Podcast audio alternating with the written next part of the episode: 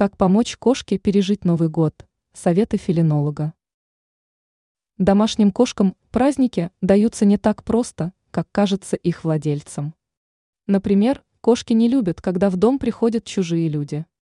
Не меньше раздражают животных предпраздничные хлопоты и уборка, а еще шум и прочие человеческие радости.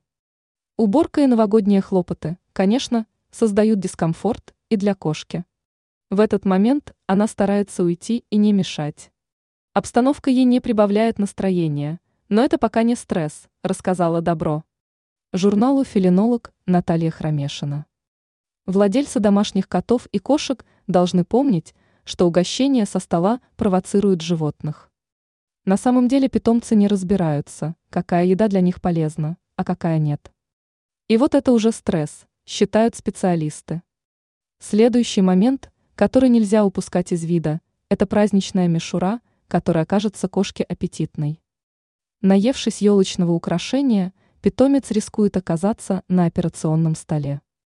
Эксперты предупреждают, что естественным путем мишура не выйдет и не усвоится. Что касается праздничных салютов и петард, то их больше боятся собаки, чем коты. Однако если молодая кошка испугалась хлопушки или фейерверка – то удерживать ее и убеждать, что зрелище безопасно, не нужно. Если кошка испугалась гостей или шума и спряталась, то лучше ее не вытаскивать из укрытия. Когда питомцу станет скучно, он сам выйдет к людям. Ранее мы рассказывали, почему кошки прыгают на двери.